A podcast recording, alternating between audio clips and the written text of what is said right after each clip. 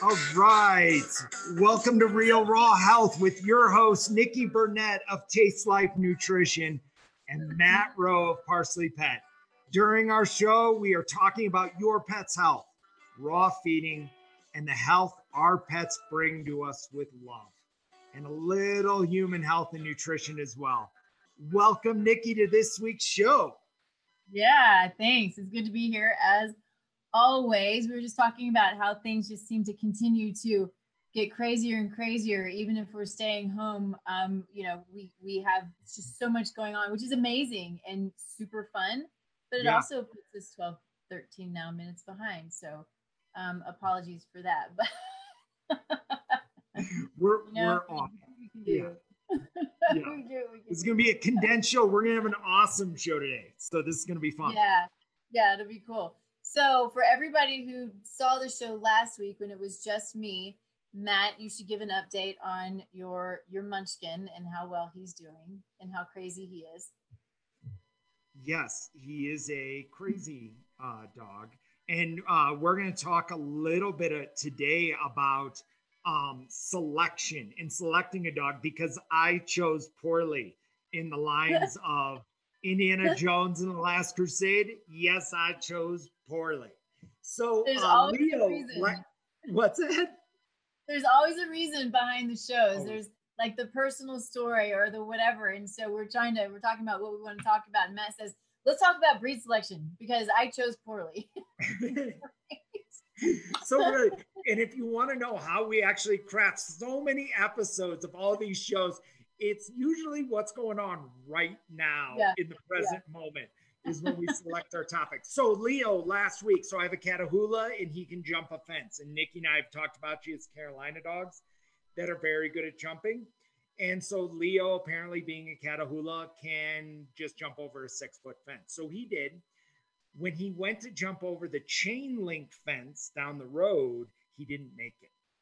And hmm. so what happened was is the chain link fence went into a part of his leg and it stuck him there and we felt terrible. By the time my kids found him and a couple people showed up and untwingled the 16 gauge chain link fence out of his leg, there was a piece still stuck in there and so I came upon my daughter and my son at the vet clinic with my daughter in back, tears streaming down her face, with holding Leo with this piece of metal. Leo just looked at me like, What's going on? This is barely a bad day. And so he went into those moments. And so we took him to the vet. They sewed him up and ended up being about a six inch long gash down mm. the inside of his leg.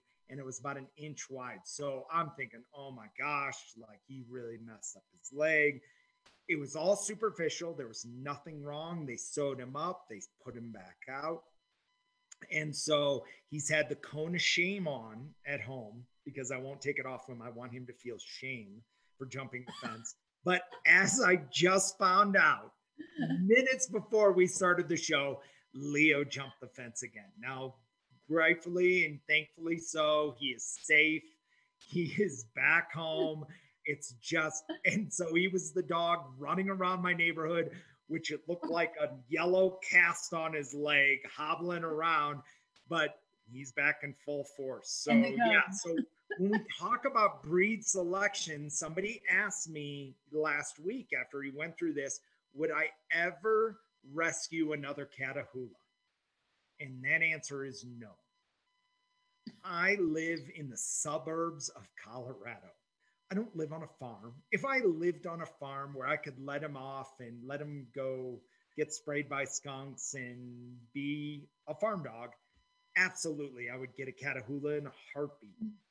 Living in the suburbs of Denver, not so much. Mm-hmm. Like it is a lot of work. So definitely, like, what got you thinking about Carolina dogs? Like, really did you do some research before you got your three Carolina dogs? No, and I've had five. so well, you knew yeah. what you were getting into. No, I had no idea. Not mm. until I got them. And so so I didn't know they were hunters, knew nothing about them. So my story, I'll make it as quick as I can. um, my my two boys, uh, we got we were no longer with us, only only right here. Um, my husband and I decided one day, where I told him, I was like, we're going on a field trip. He's like, what are you talking about? I was like, we're gonna go get a dog. And so we go to the SPCA, and because we had our our our stipulations were, I want a rescue, he wants a German Shepherd. Okay, fine. Yeah. So that's what we go look for. And it was at the time of Katrina. Um, so this was 5 mm-hmm. end of 05. And so there were so many dogs. And so we had there were two puppies at the entrance that were like, oh, puppies. And I told Lowry, maybe we should get an adult dog. And he said, if you want me to bond, I have to have puppies. He just was not a dog guy. He didn't really know dogs well. Right.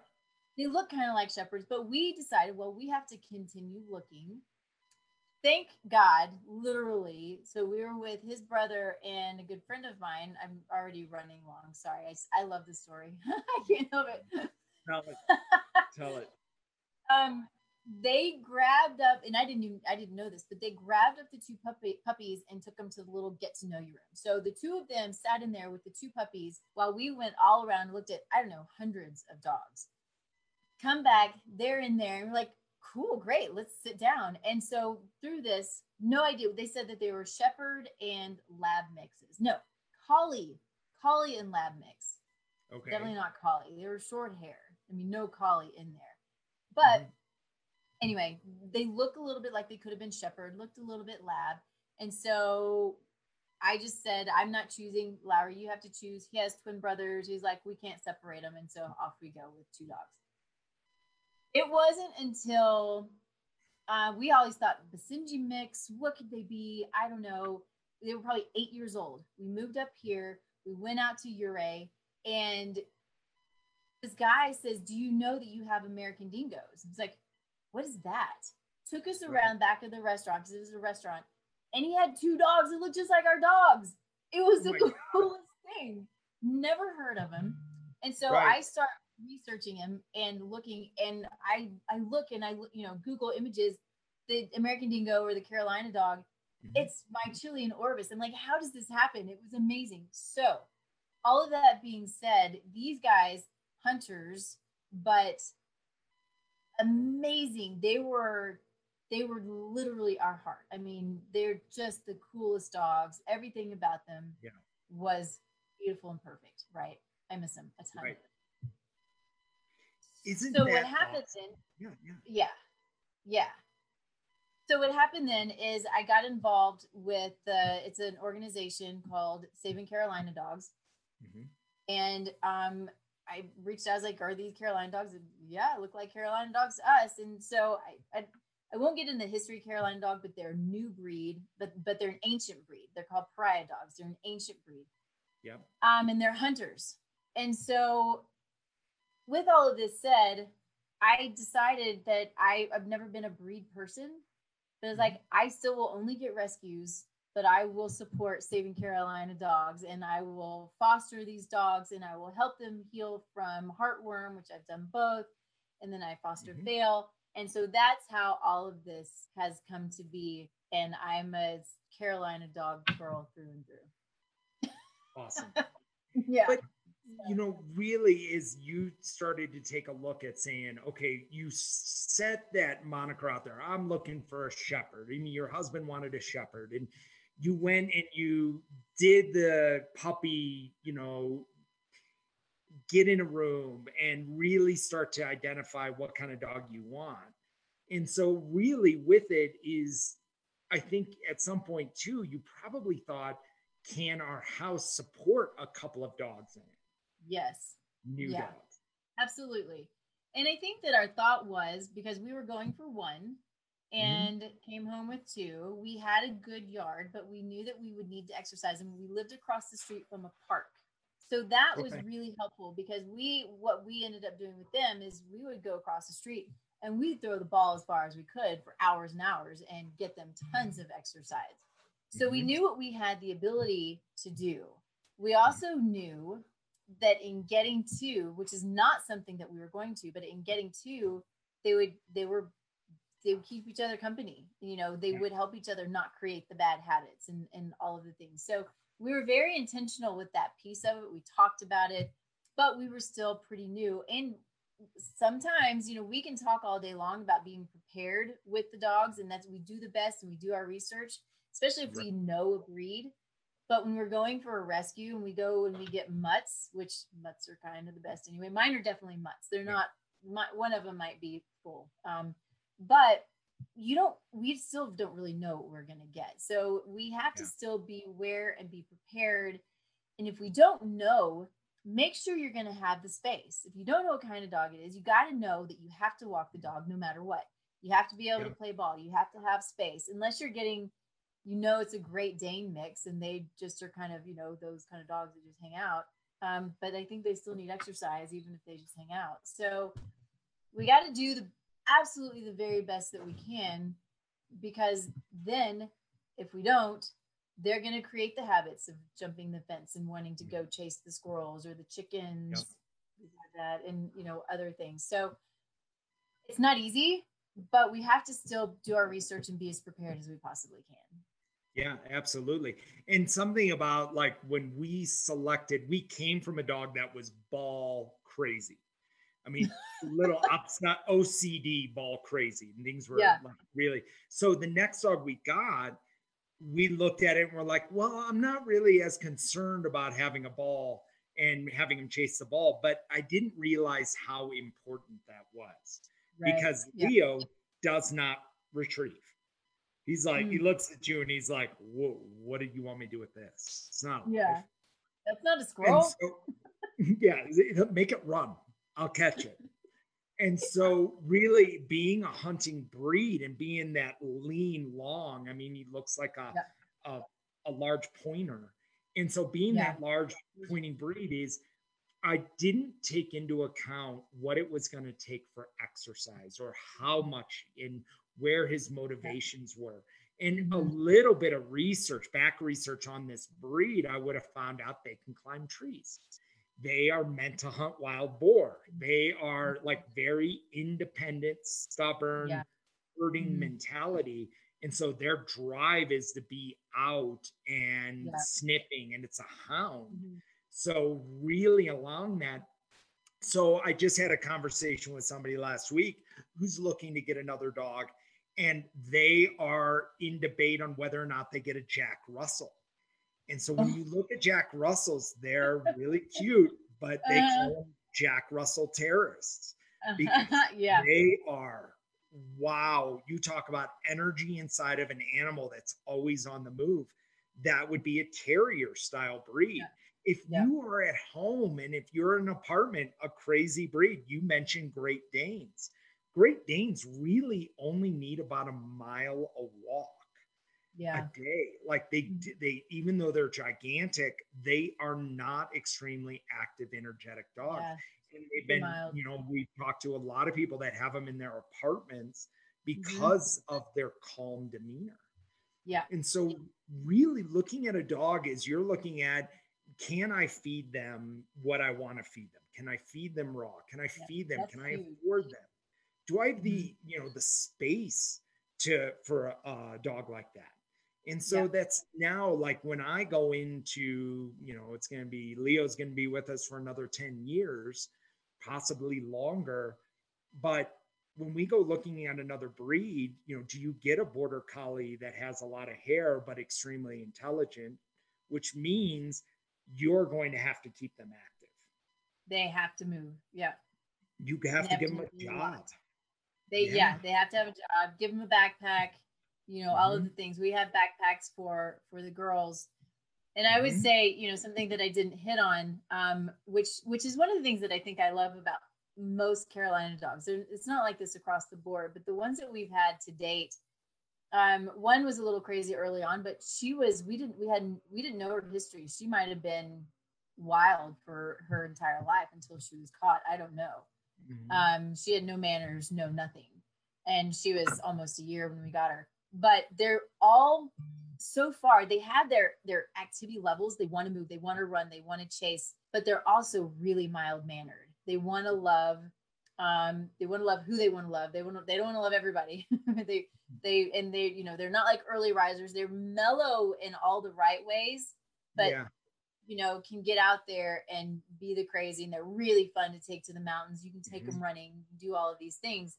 Um, and they're great about that. But yeah. I mean, they had they certainly have their because they're such intense hunters like the Catahoula.